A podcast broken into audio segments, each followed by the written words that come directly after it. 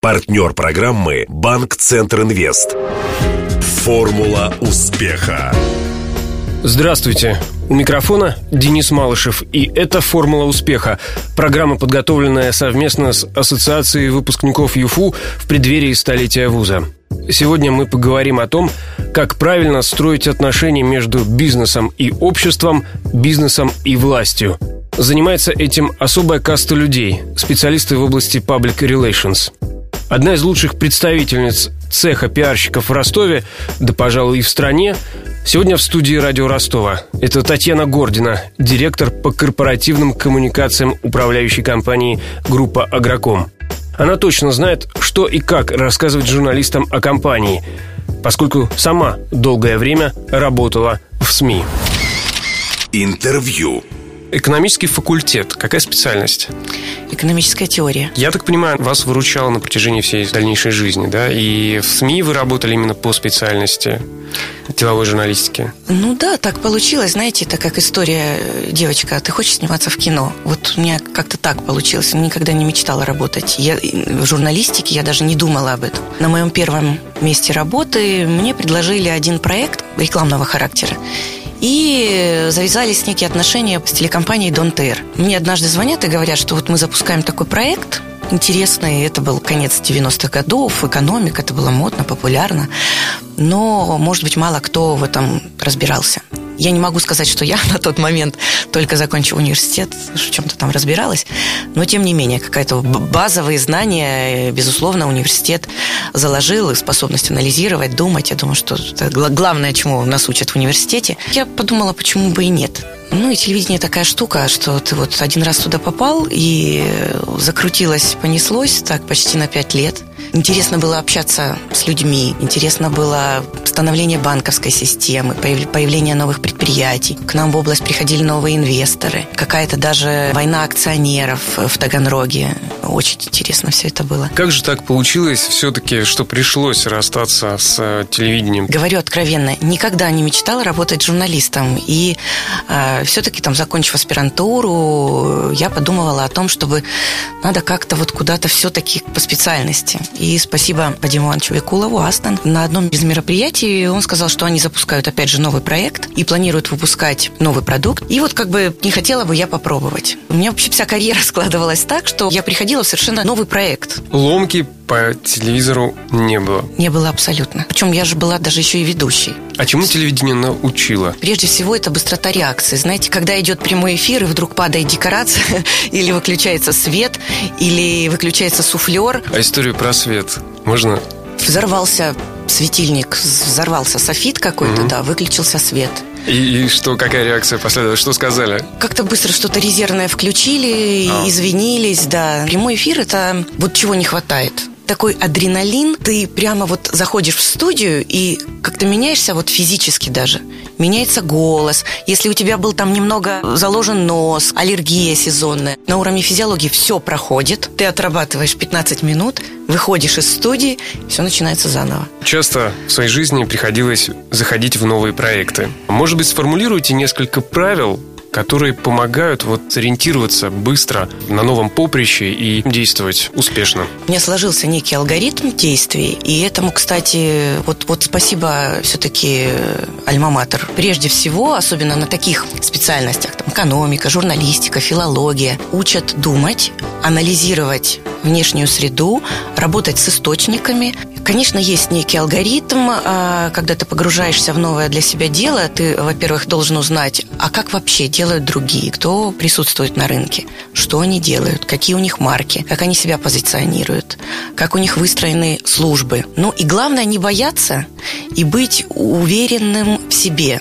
Может быть, я просто такой человек, я не могу, вот, знаете, как пони по кругу тоже. Своих сотрудников я тоже стараюсь мотивировать чем-то новым. Зачастую вот в той работе, которой я сейчас занимаюсь, задачи мы ставим себе сами. Иногда же вот что-то лежит на поверхности, и нужно просто подобрать и внедрить. Вот в этом году мы реализовали очень интересный проект, я его хочу развить потом. У нас очень много предприятий, и в общей сложности 17 тысяч человек. Одна из моих задач – налаживание информационных потоков вот внутри этих 17 тысяч. Мы запустили проект под названием «Про Агроком», проект внутреннего промышленного туризма, когда люди с Донского табака шли на экскурсию на наше упаковочное предприятие «Атлантиспак».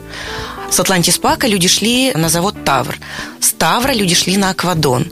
Люди видели все это впервые. Они начали понимать вообще, в какой огромной компании они работают. Как можно строить горизонтальную карьеру, перемещаясь, например, между предприятиями. Я бы хотела просто даже уже на уровне Ростова, может быть, вот как-то продвинуть этот проект. У меня на него большие планы. Устроившись на ДонТер в программу «Деловой Дон», вы напрямую сталкивались с пиар-службами. Как считаете, он эволюционировал, пиар в нашей стране? И в какую сторону? Каким он стал сейчас? Ну, конечно, в 90-е, в конце 90-х редкое предприятие могло себе позволить пресс-службу. Это называлась пресс-служба тогда.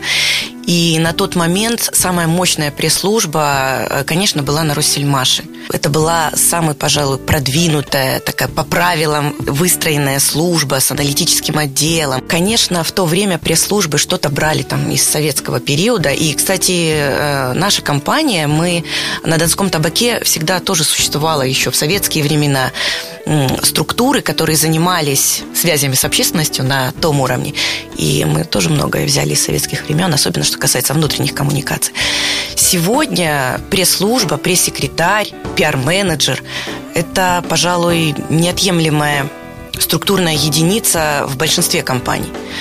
Компания выходит на определенный уровень, и она уже нуждается в этой функции. Ей необходимо общаться с внешней средой. Особенно сегодня, когда все настолько ускорилось, когда темпы просто космические, когда пресс-служба уже не управляет процессом, а уже внешняя среда отчасти управляет пресс-службой. Конечно, все изменилось.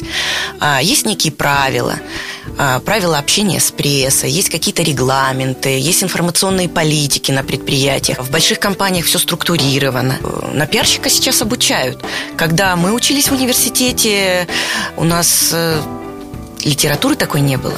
Из маркетинга была книга Филиппа Котлера, зачитанная всеми до дыр. То сейчас, пожалуйста, масса ресурсов, масса факультетов. Тем не менее, у журналистов ко многим большие претензии. Я вот не понимаю, почему мы никак не можем друг с другом жить в ладу. У меня вот, к счастью, не было такого негативного опыта. Может быть, потому что я знаю, что нужно журналистам, потому что как бы вот по ту сторону баррикад работала, по эту сторону баррикад. Это, наверное, идеальный пиарщик. Ну, наверное, хорошо было бы, да, получить опыт работы в СМИ, потому что ты понимаешь, какая информация заинтересует, какая не заинтересует, какой нужно заголовок написать. У нас в службе такое правило. Как бы вы ни были заняты подготовкой к каким-то проектам, версткой собственного журнала внутреннего, но если поступает запрос, это первоочередное. Ты должен отреагировать. Ты должен расшибиться в лепешку, найти директора, взять комментарий или наоборот как-то купировать этот информационный повод. А какими способами? Мы должны всегда, когда развивается или мы прогнозируем кризис, знаем, что вот здесь вот тонко, да, или узко. И мы знаем, что, например, что обсуждается какой-то закон, который может повлиять на нашу деятельность. Мы стараемся заранее, что называется, подстелить соломку. Нужно собрать совещание, в котором будут участвовать, там, директора, финансисты, топ-менеджеры, да, поставить перед ними вопросы. Вот случится это, или может произойти это. Обсуждается такой-то закон. Как мы реагируем? Какая наша позиция? Мы комментируем, не комментируем. Желательно все это, конечно, делать заранее. И, конечно, вот это, конечно, очень сложно для молодых пиарщиков или пиарщиков, которые не выстроили процесс собственной коммуникации с руководством внутри компании. Конечно, должен быть оперативный доступ к руководителю. Потому что пиар-менеджер может прокомментировать какое-то событие, ситуацию в рамках своих полномочий. Полномочия ему предоставляются генеральным директором, который ответственен, в принципе, глобально за развитие бизнеса. Поэтому это проблема этой профессии, когда ты еще юн, когда ты с университетской скамьи приходишь, и тебя воспринимают, например, как «подай-принеси». Поэтому очень важно на старте грамотно выстроить свою позицию, заниматься собственным имиджем внутри компании. А если мы приведем, может быть, пример того, как, точно не должен поступать пиарщик, чтобы это было всем уроком, разберем эту ситуацию. Не нужно никогда оправдываться. Очень часто возникают следующие моменты. Выходит какая-то скандальная публикация или какое-то скандальное событие о персоне, о компании. Первое желание какое возникает у руководителя? 100% надо позвонить, надо подать в суд, надо написать опровержение, надо сказать, что мы хорошие, мы не такие, мы белые, пушистые, а это все вранье. Очень важно человеку, который работает на этой позиции, вот в этой стрессовой ситуации, сохранить голову холодной. Не броситься в пучину эмоций, с одной стороны. С другой стороны, не затрястись перед руководителем, не взять под козырек и сказать: да, Иван Иванович, я сейчас все сделаю, дайте мне час, я всех обзвоню и скажу, что это все неправильно. Нужно выдохнуть, подумать и прийти к руководителю и просто объяснить ему последствия вот таких скоропалительных действий.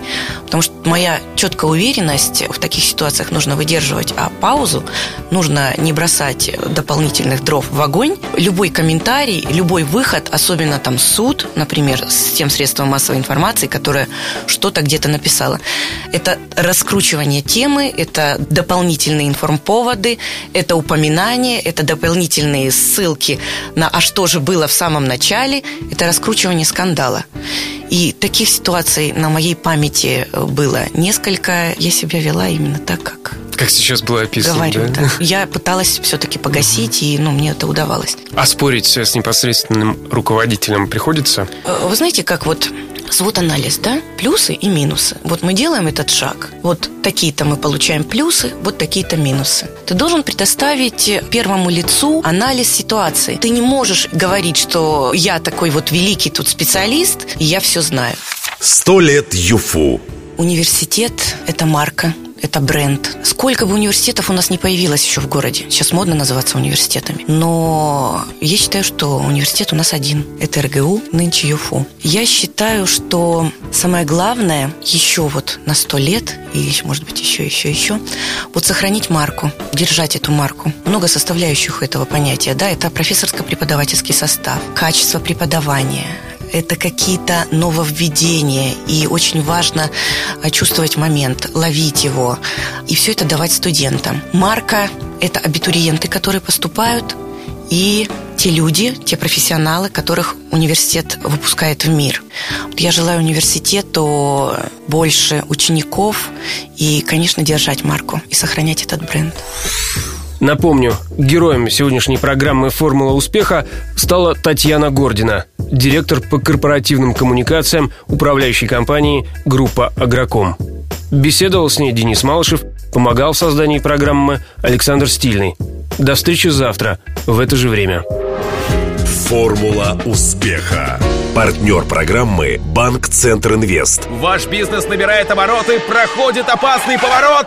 Теперь нужно получить кредит и вырваться в лидеры. Пока конкуренты буксуют, воспользуйтесь кредитами банка «Центр Инвест». Оперативные решения с учетом особенностей вашего бизнеса. Банк «Центр Инвест» ОАО «КБ». Ускоряем ваш бизнес. Телефон 2-300-300.